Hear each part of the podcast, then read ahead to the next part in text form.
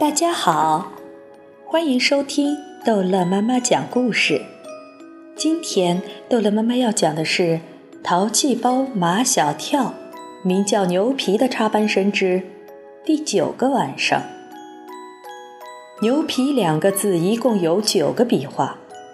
安吉尔给自己规定，每天临睡前绣一个笔画，这样九个晚上就可以完成马小跳交给他的任务。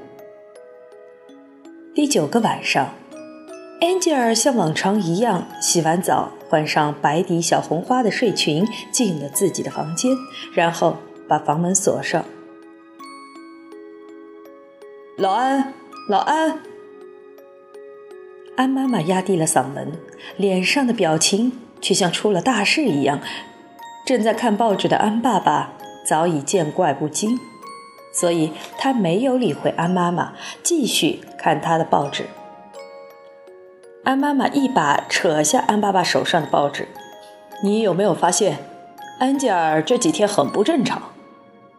哪里不正常？我看他很正常嘛。”安爸爸漫不经心地从安妈妈手中夺回报纸。吃晚饭时，我看他吃了满满一碗饭，蔬菜也吃了不少，还喝了一碗汤。他的身体是很正常，不正常的是，安妈妈眼睛盯着安吉尔的房门，把嗓门压得更低了。安吉尔以前从来不锁房门的。最近几个晚上，天天都锁房门，你觉得正常吗？我觉得太正常了。女孩子晚上睡觉锁上房门是一个好习惯。安爸爸不再理会安妈妈，又看起报纸来。吃过晚饭看报纸是安爸爸最大的享受。安妈妈脱掉鞋，赤着脚一步一停地走向安吉尔的房门。你在干什么？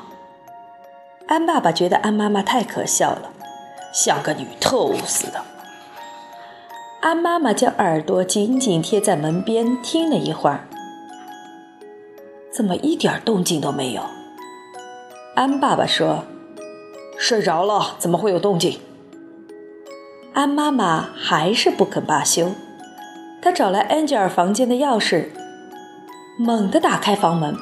把正坐在床上绣牛皮的安吉尔吓得赶紧用被子把自己蒙起来。安吉尔，你在干什么？安妈妈去拉被子，Angel 捂得更紧了，这更加重了安妈妈的疑心。Angel 的力气毕竟没有他妈妈力气大，终于被子被安妈妈揭开了，那块绣着牛皮。只差一捺没有绣完的十字绣布也暴露在安妈妈的眼前。安妈妈把绣布一把抓在手里，发出撕心裂肺的一声尖叫：“老安，出大事了！”安爸爸跑进安吉尔的房间，见安吉尔在床上蜷缩成一团，以为安吉尔得了疾病，抱起安吉尔就往外冲。“你干什么？把他放下！”安爸爸把安吉尔重新放回在床上，抱怨安妈妈咋咋呼呼、大惊小怪。你看看这是什么？安妈妈把绣布展示给安爸爸看。你还嫌这事儿出的不够大吗？安爸爸将那块绣布左看右看，他更糊涂了。不就绣了两个字吗？你仔细看看。这两个字是什么字？虽然皮字还差最后一捺，但安爸爸还是认出这是“牛皮”两个字。你知道牛皮是谁吗？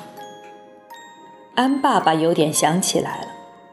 前些日子，安妈妈老在他耳边“牛皮长，牛皮短”的。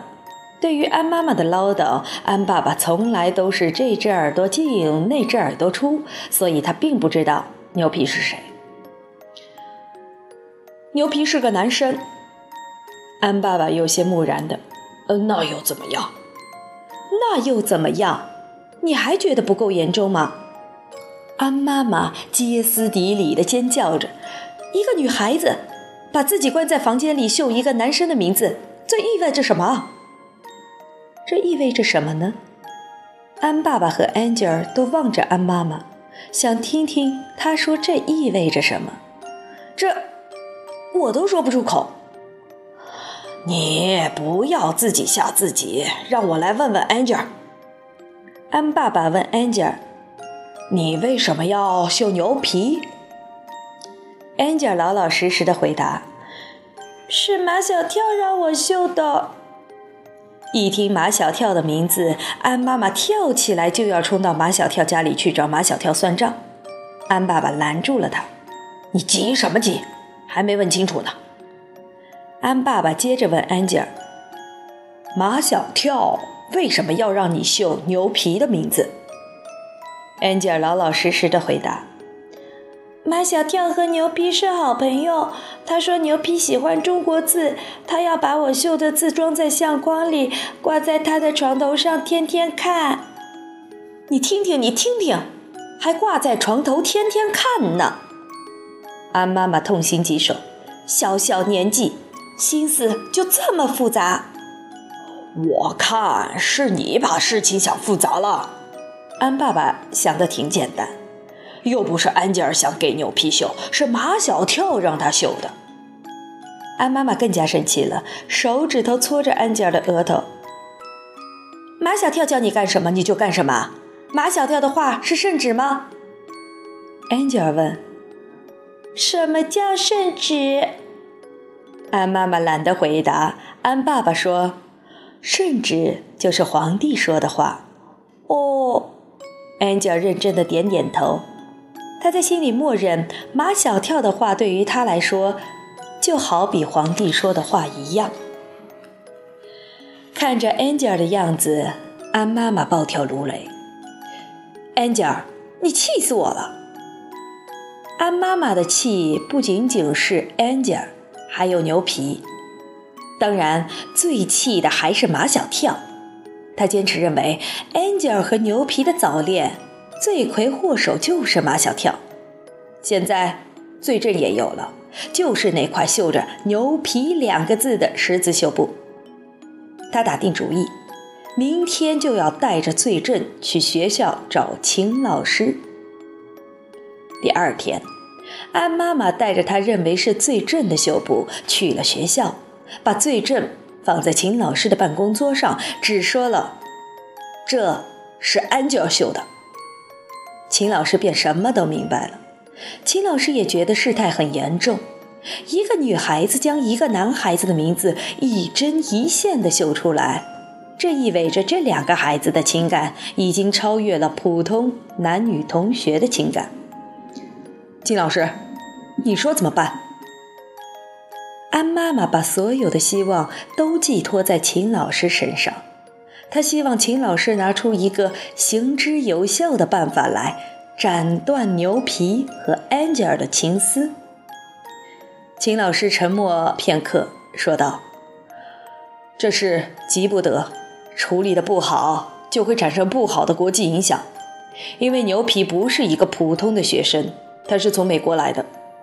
实话告诉你，这件事情怎么解决，我心里也没有底。”教书宜人几十年，秦老师处理过无数棘手的事情，但是他从来没有心里没底过。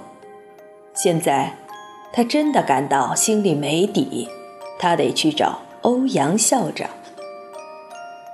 好了，这一集的故事就讲到这儿结束了，欢迎孩子们继续收听下一集的《淘气包马小跳》。